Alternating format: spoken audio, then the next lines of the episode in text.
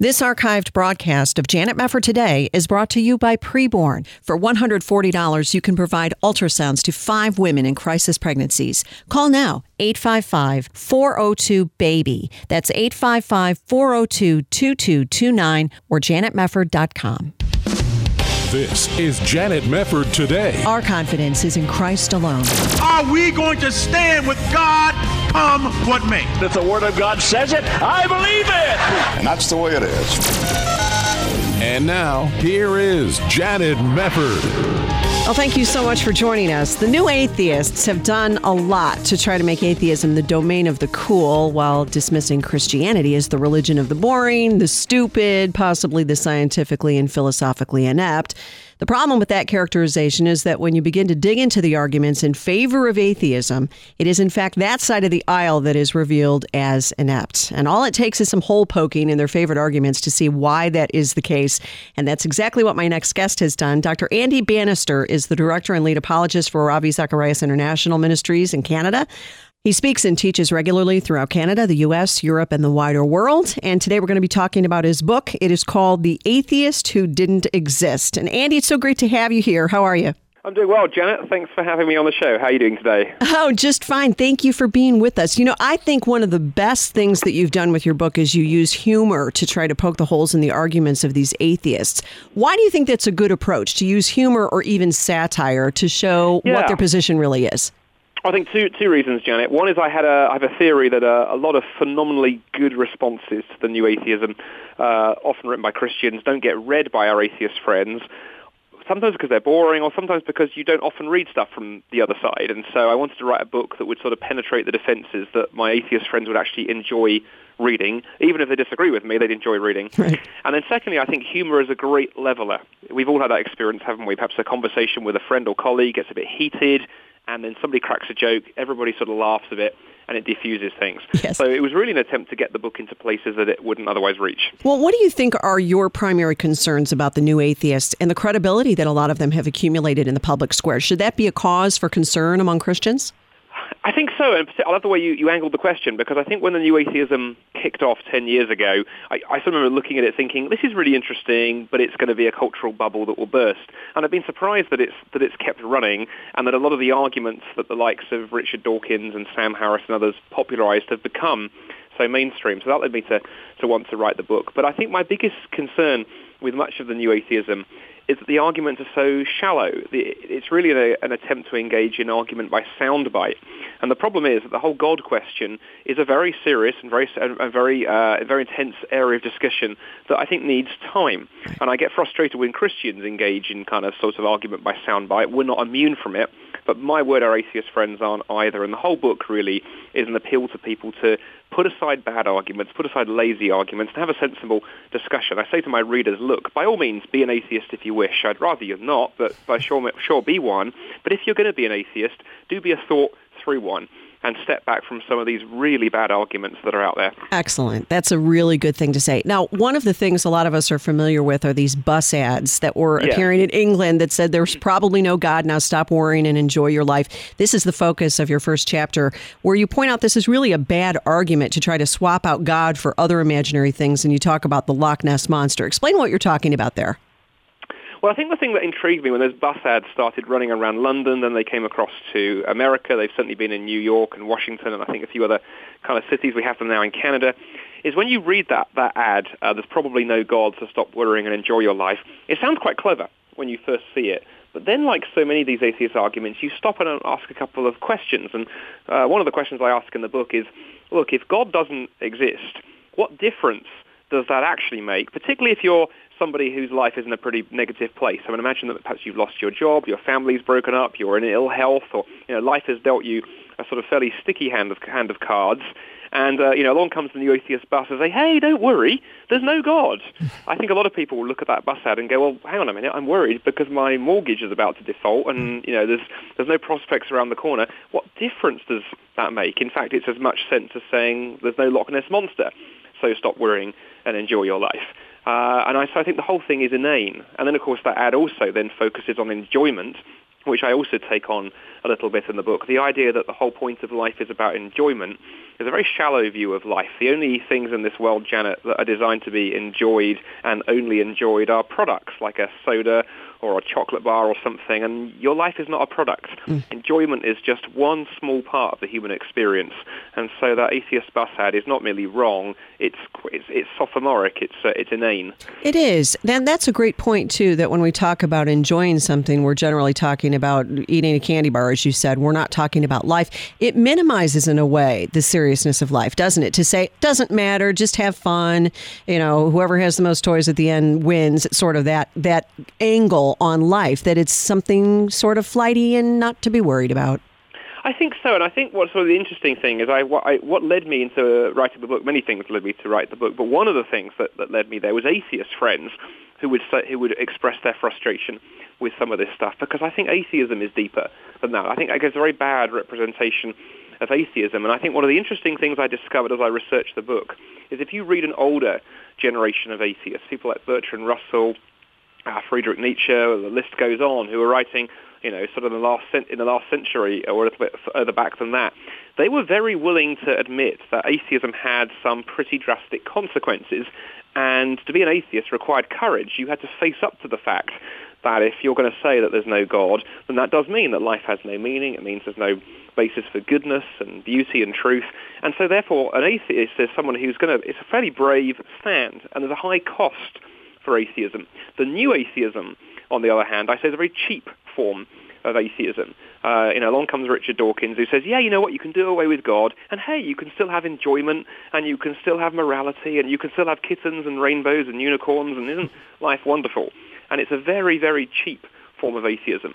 I've got a lot more respect for atheists, as I say, of that older generation who are willing to say, yeah, you know what, there are some consequences to this, and you know we're, we're at least willing to, to consider them. Right. So in some ways, would you say the modern new atheist movement is a bit intellectually dishonest?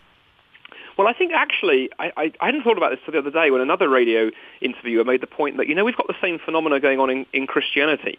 Um, it was Dietrich Bonhoeffer, the very kind of German pastor, who talked about cheap grace that you know we have this tendency to preach a very light form of the gospel. And I think what we have in atheism or contemporary atheism is cheap atheism. We live in a hmm. culture that tries to reduce everything to sound bites. And so you meet Christians whose faith is, is you know, millimeter thin and reduced to sort of sound bites and platitudes. And our atheist friends have gone the same direction. So I think perhaps it's, to be fair to our atheist friends, there's a symptom here of something bigger going on in Western culture that we don't stop and think deeply. You know, we, we, we skip from one tweeted thought uh, to another, endlessly distracted by the internet, and not actually willing to stop, pause, and reflect on the deeper questions of life. Right. If it isn't 140 characters, why spend any time on That's it? That's exactly right. exactly right. Well, what about atheism itself as a belief system? We've seen some of these new atheists deny that atheism really is a belief system. What do you think about it? Well, it's uh, it's interesting. I, I, I talk about this in the second chapter of the book that I I used to run into, still do run into atheists who you know ardently tell me, vehemently tell me that their atheism is not a belief. It's a non-belief. It's merely the absence of a belief in God. In fact, I had a massive argument sort of with three atheists last night on Facebook to this end. And um, my, my favorite expression of this is the late new atheist Christopher Hitchens, who said, our belief is not a belief. Right. And that sounds very clever when you first hear it, because it allows uh, the atheist who says that to sort of stand there and sort of say, well, you Christians have got to defend what you believe, but I don't have to defend what I believe. It's not a belief. and uh, in the book, I, I seek to show uh, that that's actually not the case at all. I think atheism is a belief system. And if you try and say that it isn't, it has all kinds of unintended consequences. If you say that to be an atheist is merely to lack belief in God, well, you know what? Stones and rocks and kittens and rubber chickens and the cup of coffee on my desk, they all lack a belief in God. So presumably they're atheists. And that doesn't sound quite right. That immediately you go, no, that has to be wrong yeah, tells you that it probably is. For sure. And as Christians, we definitely deny things in upholding the gospel, upholding the, the, the word of God. We have to deny other things. So denying is part of believing something.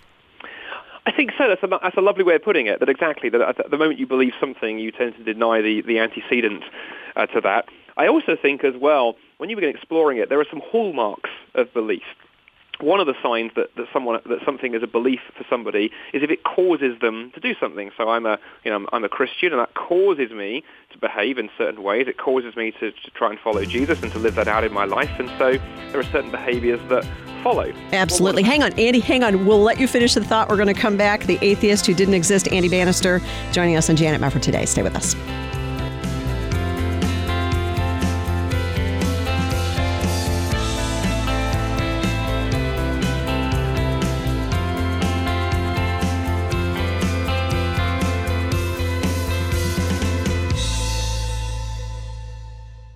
Hi, this is Janet Mefford, and I'm joined today by Matt Bellis with Liberty Health Share, a national nonprofit healthcare sharing ministry.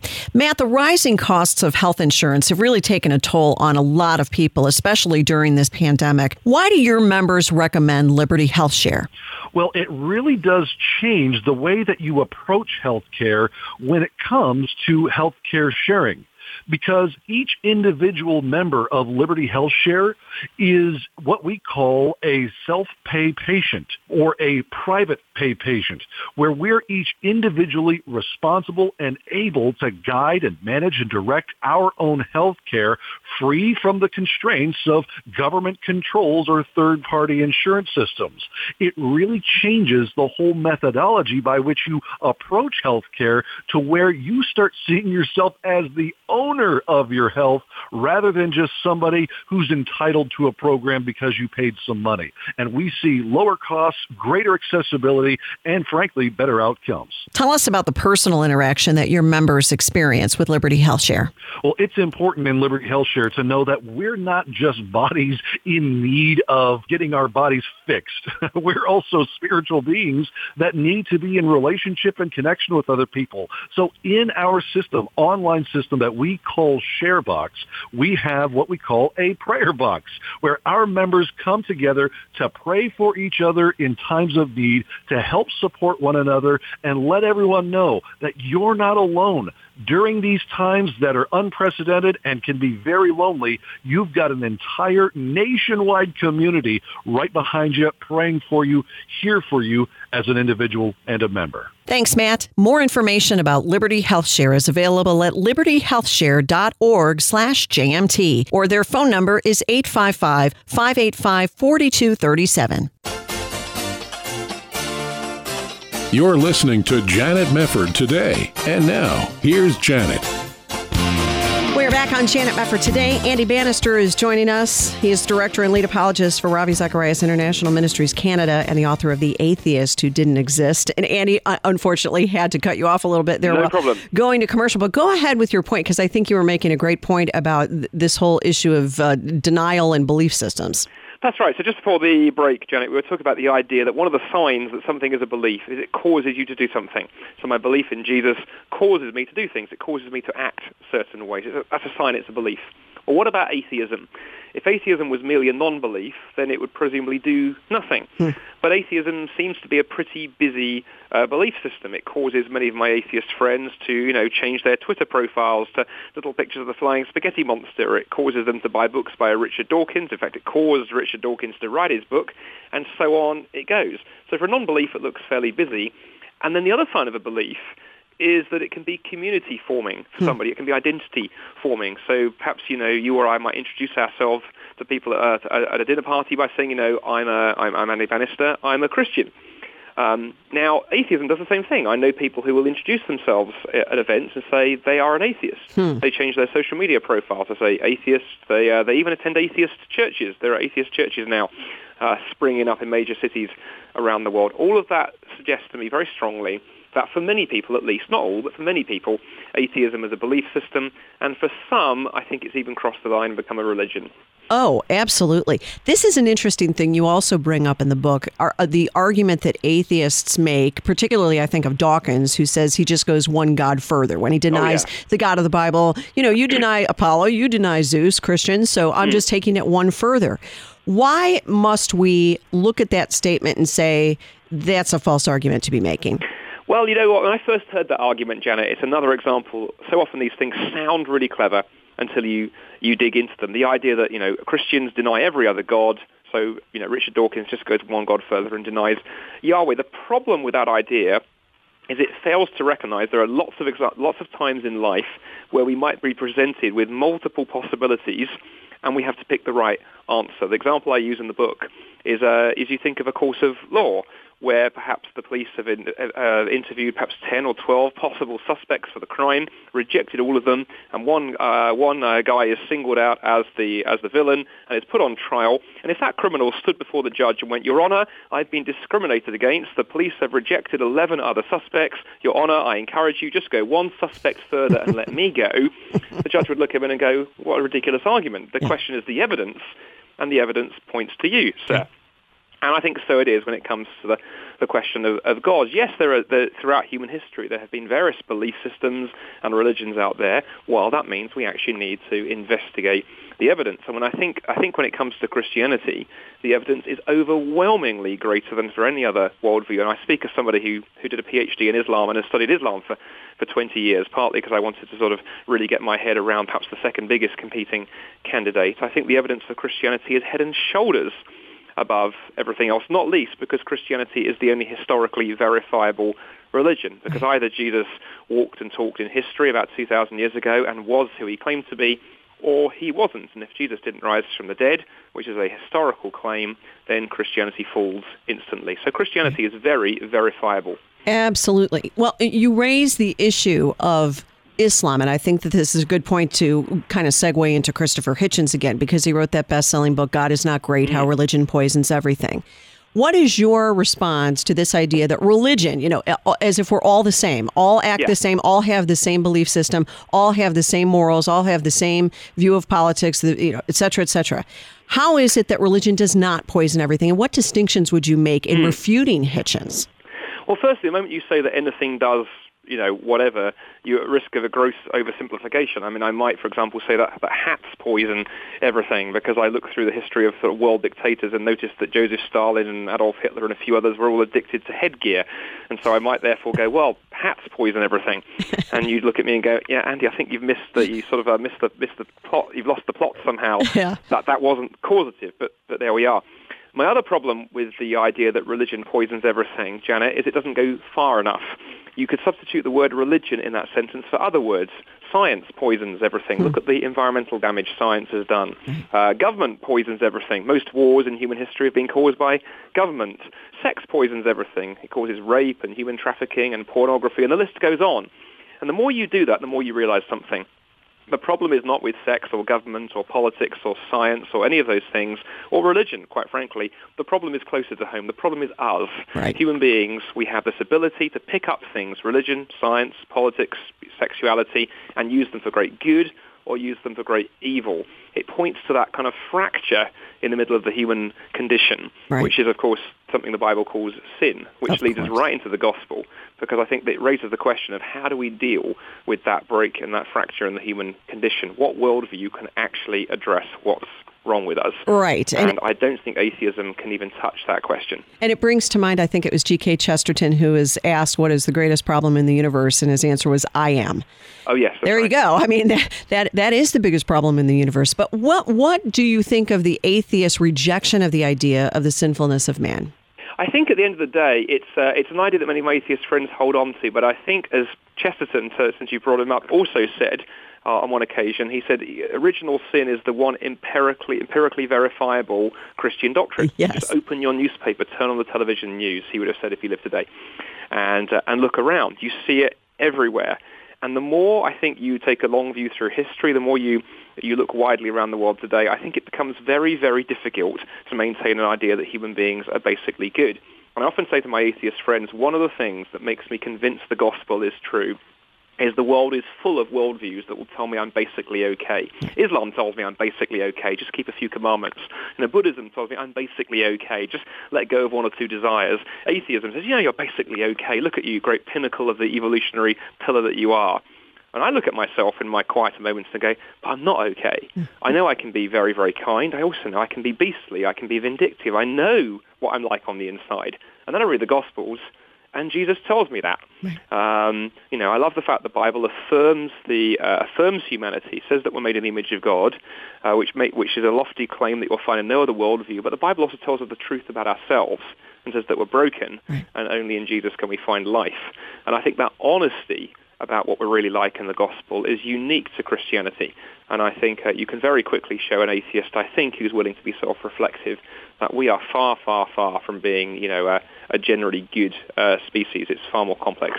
It is. When you look at the new atheists, though, and I think again of Dawkins, somebody with great intellectual ability in many regards, and Hitchens as well, some others, there is this sense in which Christians have targeted these men and said, what you're really doing is trying to take man and put him in the place of God. And you really don't want to acknowledge that perhaps there is a mind brighter than yours with accomplishments you could never dream of accomplishing. And you can't stand to the idea of any sort of higher moral authority. How does that come into play, do you think, in their minds, if at all? Do you know, I think it, I think it's true, Jen, on a couple of levels. I think you're right that when we stop worshiping God, we end up worshiping something. Um, again, Chesterton, actually, to stick with him, you know, said that uh, you know when men stop worshiping God, they don't worship nothing; they worship anything. Yeah. And uh, and I think that's true. We are inherently worshiping creatures, and if it's not God we worship, it will be something like career or money or national pride or something. All of which are pretty dangerous things to make the center uh, of your life. Problem number number one. And then I think the, the other issue is the one that you, you touched on there, that I think lying behind many atheists, not all, but, but many, is something much more complex than, than an intellectual rejection of God. It's a moral rejection and a desire to be independent. I quote in the book uh, Aldous Huxley, you know, the sort of famous atheist of a few generations ago, who I love that he admitted this he admits very, very clearly. He said, for you know myself and many others in my generation, he said we wanted to live a certain way, particularly a, a, a certain way in terms of our sexual behavior. We realized that morally that wasn't possible, but then we decided the easiest way to allow ourselves to do that was just reject the moral framework and reject the God who made it all possible and he openly admits that his atheism was driven uh, by a desire to to sort of be fulfilled in his mind sexually. And you can find atheist writers today, I think, who are willing to sort of admit, you know, it's not so much that the argue, the evidence isn't convincing; they just want their freedom. And I think that, in one sense, I can I can respect some of that because the gospel ultimately is not about a game of intellectual chess at which Christians try and beat atheists. The question of the gospel is to who who is Lord? Right. Is it me right. or is it Christ? And that ultimately is going to come to a clash, isn't it? We either lay down arms and wave the white flag and say, Jesus, your Lord, or we say, well, I'm going to make something else Lord in your place. Um, but all of us are going to serve something. That's it. That's well said. When you go to the question of Jesus, which you do at the end of the book, why we really can know a lot about Jesus, why is this a salient point for the atheist? Because you do hear some atheists just disregard Jesus altogether and, and pay no attention to him, but he is the central figure in human history. How do you answer that point about knowing enough about Jesus to know that he is Lord, or at least to have to be confronted with the reality that he claimed to be Lord? Well, I think the interesting, the interesting thing for me about Jesus in conversations with atheists is he makes the question very personal. It's very easy to talk about God in the abstract, you know, the kind of God of the philosophers. You know, is there a God out there, some great architect who designed everything? But the moment you start talking about Jesus, if his claims about himself are true, suddenly we don't have a God who is out there somewhere, but we have a God who is very close and personal. We have a God whose nose is pressed up against the window, who's knocking at the door, you know, and demanding to be let in. And that's very scary. I think, for some atheists. It suddenly becomes a lot more than just the theoretical. And so for many atheists I meet, I think that leads to the question of, well, how can we not even go there? And so that that's why some leap in, like Dawkins and others have done, into the kind of Jesus never existed hmm. argument. It's a very easy way to avoid having to deal with the whole question. But it's an appallingly bad argument that's, that's extremely poorly evidenced uh, simply because the historical evidence for the life of Jesus is so tremendous. And so where I land the book is really an appeal to the atheist reader to go, go back to the Gospels, read them. Try and read them with a relatively open mind. Read them like you, would read any work of ancient history. Don't you don't have to take them as scripture. Just read them, and ask yourself the question as you do: Who is this character? I love it. I love it. Who is this Jesus? Andy Bannister, great book, The Atheist Who Didn't Exist. Andy, thank you so much for being Thanks with us. Lot, All right, we'll be back after this.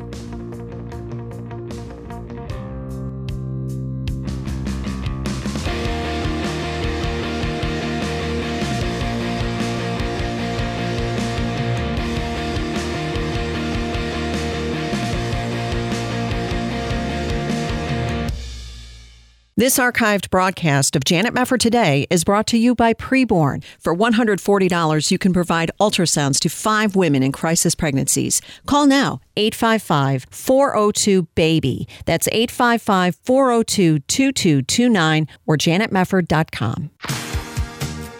This is Janet Mefford Today. And now, here's your host, Janet Mefford.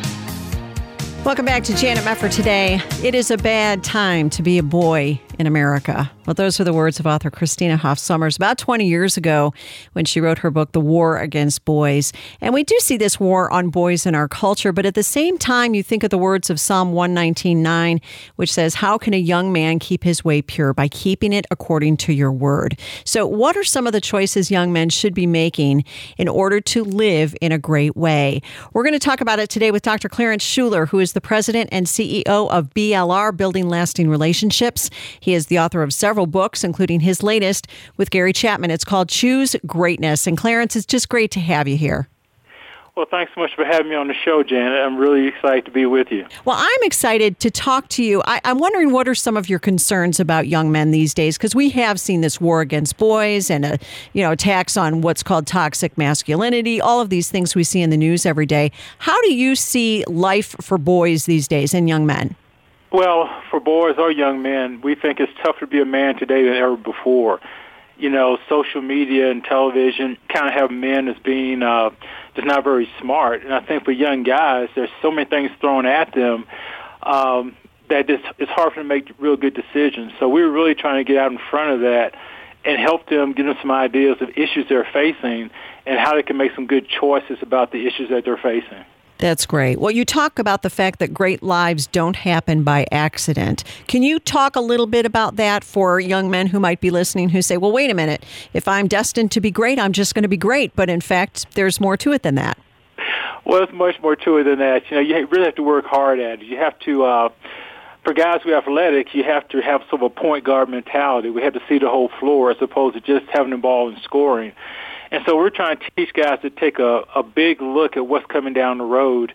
And we're trying to help them understand the whole lot process that you have uh, choices, you make decisions, and there are consequences. So we're really trying to help them to that you have to really think about this and you have to really be intentional about what you want to do because what you do will impact your life sometimes for the rest of your life. Oh, yeah, absolutely. Do you have an end goal in mind when you talk about being a great man? What would you say defines a great man?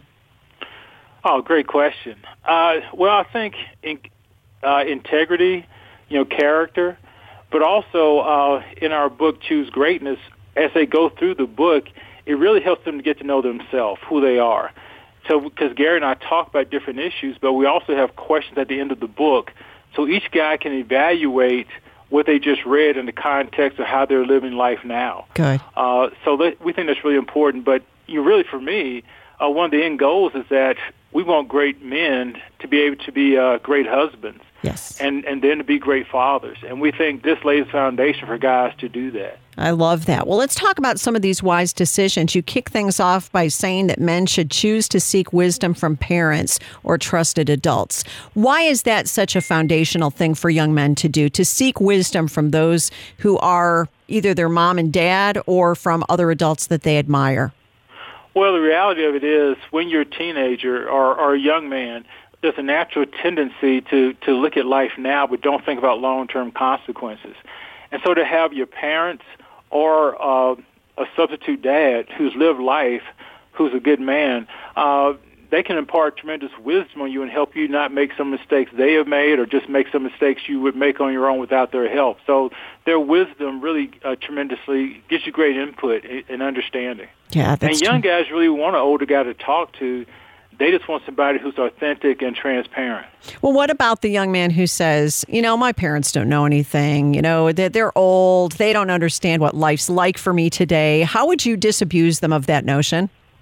Well, what I tell them what really is going to happen in life that the older that young man gets, the smarter his parents are going to become. it's so, true. Uh, and you know, I, I think the issue is that we tend to take our parents or anyone in leadership for granted. But uh, and, and you know, they you keep hearing the same voice, and so uh, which which is understandable. And in fact, some of my friends have have actually gotten my book and and said, hey, you know, I want my sons to read this or my nephews to read this because they need to hear a different voice, a fresh voice. Mm. And so Gary and I hope that we're reaffirming what their parents or their trusted father substitute is saying anyway. But it is based on live uh, living uh, an experience that these young guys don't have yet. Yeah, that's so true. What about seeking knowledge through education? This is another wise decision that you advocate young men to do. Um, what What is that about in seeking knowledge through education? Why do you believe that's such an important part of seeking greatness and choosing greatness? Well, one of my friends says if you don't really study now, that the people you think aren't really smart but go through school, you'll be calling them boss later. Uh, but we uh, we think that education lays the foundation for you as to how you're going, to, you know, the fin- your finances. You know, what kind of job you're going to get. Uh, we we let uh, young men know that if you just go to high school and get a diploma, you'll make a certain amount. But if you go to college, you make even more money. And for those guys who want to be uh, great athletes, we've actually found through research that the longer you stay in, in college, that the better your chance of being a professional athlete. Wow. So, so being in education just has tremendous uh, benefits all you know, just all the way around. And if these young guys decide they want to be a father, then that education can be a foundation for them to teach their own sons and daughters. Very good. Very good. And you also talk about technology. How does technology fit into this pattern of choosing greatness? How can you make technology work for you? And why does that matter? Well, there's several things to do with technology. I, I think technology would be a good thing, but it can also be misused. Uh, one thing we tell young men in communicating that you know, technology should just be for information. But emotional issues or very personal issues you don't want to share uh, through social media because one can be misinterpreted because you don't get to see a person face to face or you don't hear voice inflections. And so it, it just, excuse me, create more problems with technology. True. Uh, things that should be done personal, at, at the very least by phone, but hopefully face to face. The other issue that we talk about uh, in the book of technology is the whole issue of uh, one issue is sexting, and sexting is taking nude pictures of yourself or your girlfriend that can create all kinds of problems. And uh, in some states, sexting based on your age uh, can even be a felony. So we try and jump out in front and just be very realistic about some of the choices and consequences from dealing with technology. Oh golly, it's such a it's such a challenge for so many parents. I know my husband and I tell our kids the internet is forever. you know, Yes. I mean, it is terrifying. I think for for us parents out there, knowing what kids are like and knowing what can happen if a kid is a real kid and doing silly things on the internet, that can come up when you go out for your first job interview. I mean, there's no telling what can happen down the road if you do something stupid online. Well, you know, what you just said about job interviews, it happens all the time, and smart companies actually Google young people and get that information, which a lot of times is very public, and people don't get jobs because someone's done research on them, something they did when they were 12, 13, 14, Wow. travels with them when they go in that office for their interview. Yeah, that's right. What what kind of advice would you give, for example, to a young man who is maybe 17, 18 on what you should not do online? You mentioned obviously you should never be sexting anybody or doing anything inappropriate like that. But what sorts of other advice would you say, you know, don't do this, don't do that. Watch out for this pitfall over here. Well, I, I think I'd just be very careful. You know, I, I wouldn't. I try my best not to say negative things about people um, on the internet. I would even keep some of my political views, you know, to myself. Uh, and so I, I just think, again, it sounds real simple, but I just, you know, hey, we want to meet somewhere at a certain time, or hey, I like this organization because they do this, or this school, or hey, we had a great game, and so and so scored so many points, and it was fun watching them play.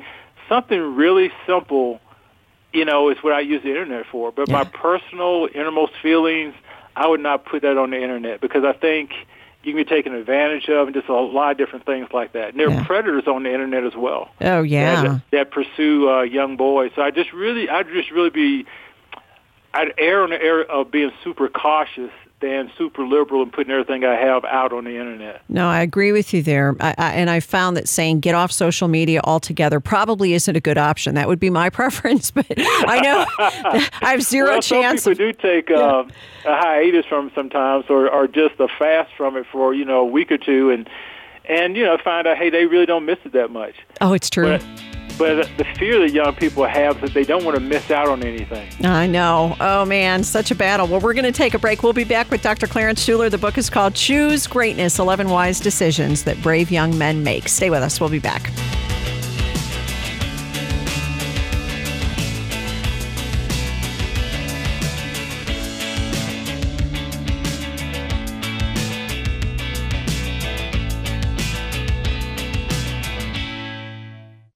If you could provide God's Word to a Bibleless believer elsewhere in the world, would you?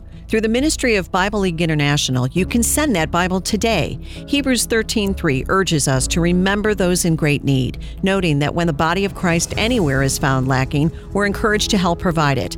These believers live where churches are small and remote, where authorities aren't welcoming of Christianity, and where Bibles are scarce. As Pastor Carlo in Peru says, they need the hope found only in God's Word. Everyone wants to read the Bible, but what happens there are a few copies here in the area. Many of them will uh, be sharing the, single Bible. For only $5, believers around the world will receive Bibles and be discipled in their new faith. $35 sends seven Bibles, $100 sends 20. And because of a matching gift right now, your gift will be doubled. Call 800 Yes Word, 800 Y E S W O R D, 800 Yes Word, or there's a banner to click at janetmefford.com.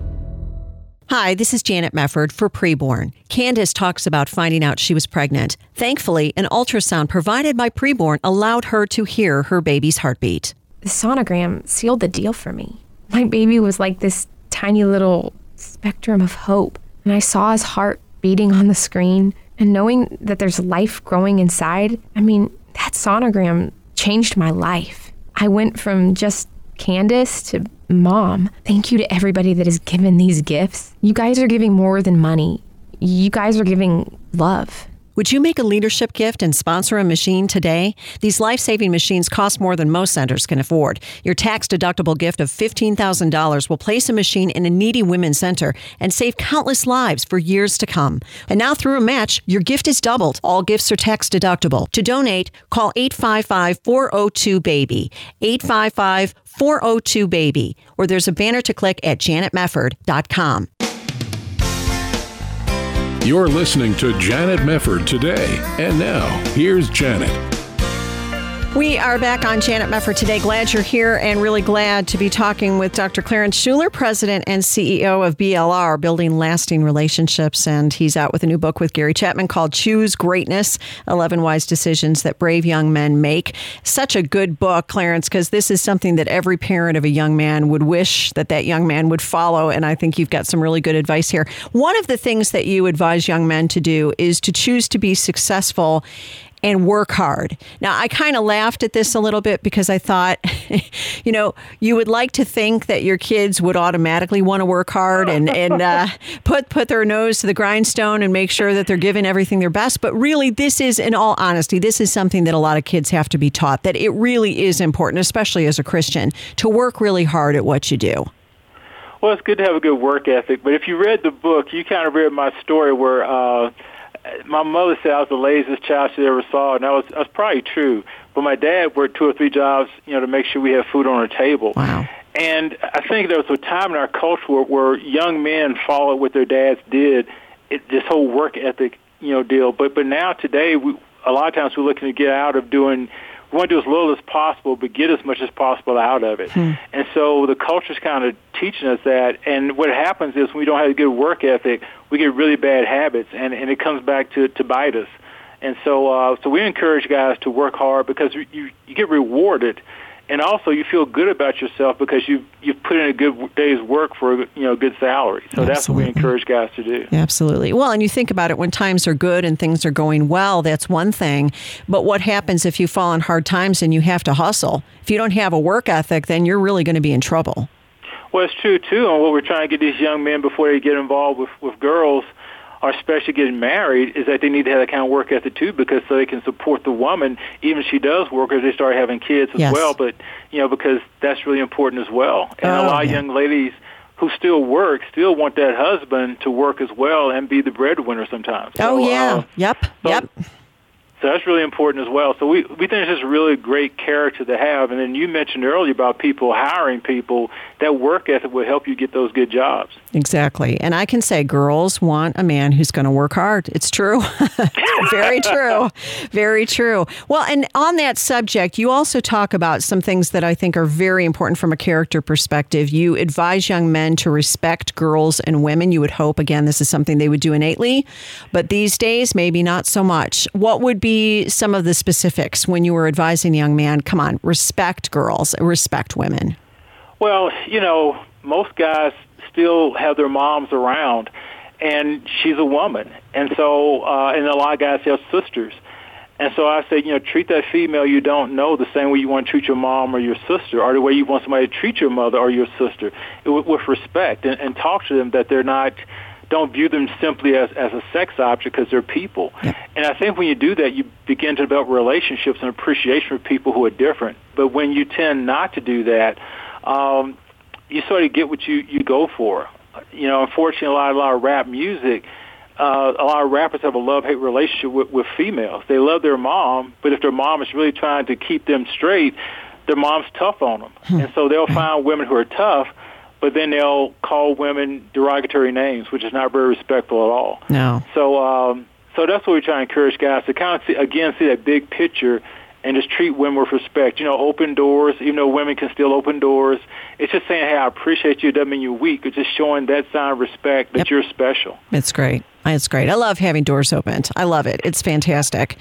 What about some of these important things regarding what you do to live longer and happier. I'm glad that you included some of this stuff when you advise young men to avoid drugs and alcohol and avoid tobacco and marijuana. I thought this is really fundamental stuff, but you don't hear a lot of people really talking about it too much. Can you talk about why this is such an important part of what you're saying is, you know, the long-term goal of choosing greatness? Well, we did a lot of research on this book, Janet, and uh, just my personal experience. Uh, one of my buddies I grew up with uh, did drugs. He he was kind of light drugs, but he did he did marijuana.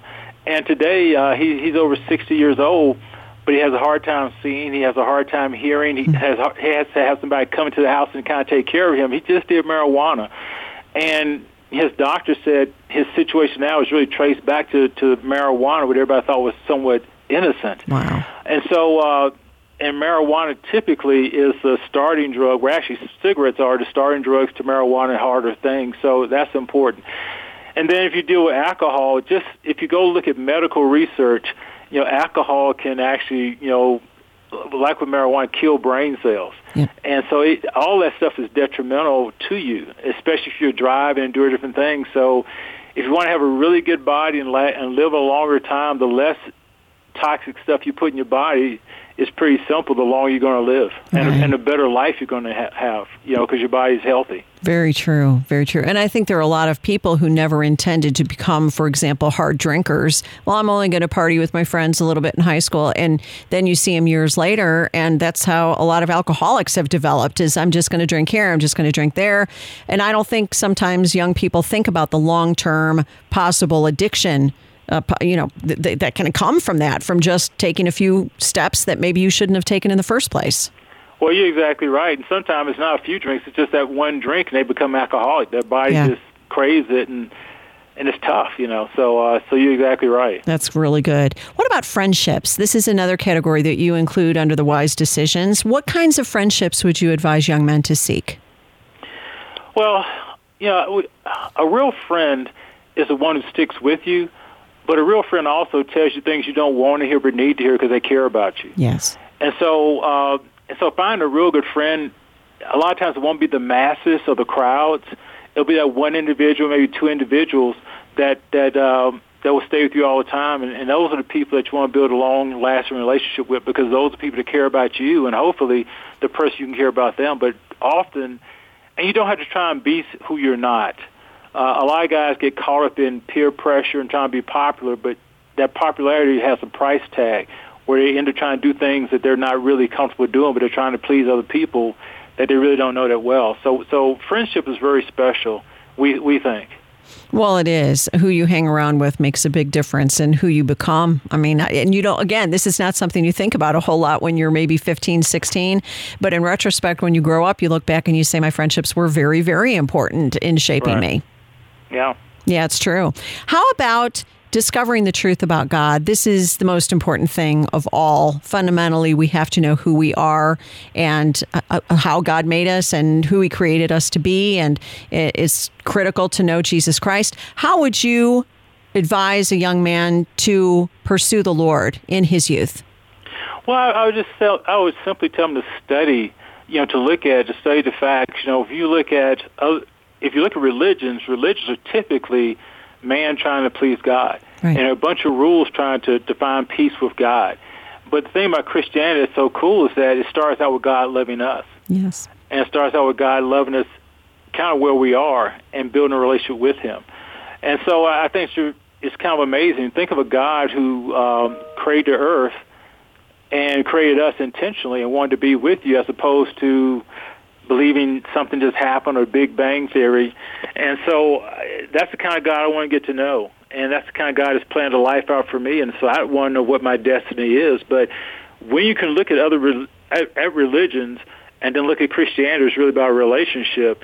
Uh, it's, it's pretty clear, cut and dried. Most people really would want to do that. Yeah, that's right. Well, and you look back when we were talking about respecting women and girls, when you talk about hard work and why that's important, and looking forward to having a family one day, that's super important just there. Uh, You know, the kind of husband and father you will be. If you're a man who's pursuing the Lord in your youth, you're going to be that much further along when it's time to build your own family and be a good influence on your family. Well, another thing too, when you become a Christian or understand who God is, and then who you are in Christ, if you become a Christian, then it helps you understand this whole idea of what we call self-worth versus self-worship. And you understand you have value, you understand you have purpose, and you understand you have a destiny. Yeah. And you understand you have a God who created you, who's planned a great life out for you. And and so I'd want to pursue that as opposed to just saying, "Hey, my life just happened. I'm an accident," or "There's no real purpose in being here. I'm just here." So that's uh, so I think when people hear that, it's, it's sort of an easy choice for him to make. Yeah, I think so too. I think all of this is so important when you're really kind of walking these young men through all of these important issues that they will face, not just in the future, but are facing right now, to get guys to think about these things as they're looking down the long corridor of life that's ahead of them. All really, really good things. And people need to pick up the book and read it and give it to a young man you know and love. It's called Choose Greatness 11 Wise Decisions That Brave Young Men Make by Dr. Clarence Shuler, along with Gary Chapman. And Clarence, it was just our honor to have you here. Thank you so much for being with us. Well, Janet, thanks so much for the opportunity. It's a pleasure meeting you as well. Well, it was great to meet you. Thanks again, Clarence, for being with us. God bless you. Thanks for listening to Janet Mefford today. Always a pleasure to have you along as well. God bless, and we'll see you over at janetmefford.com. This hour has been brought to you by Preborn. Help us save 350 babies' lives by the end of January through a gift of one free ultrasound. $28 saves one life. Call now 855 402 BABY, 855 402 2229, or janetmefford.com.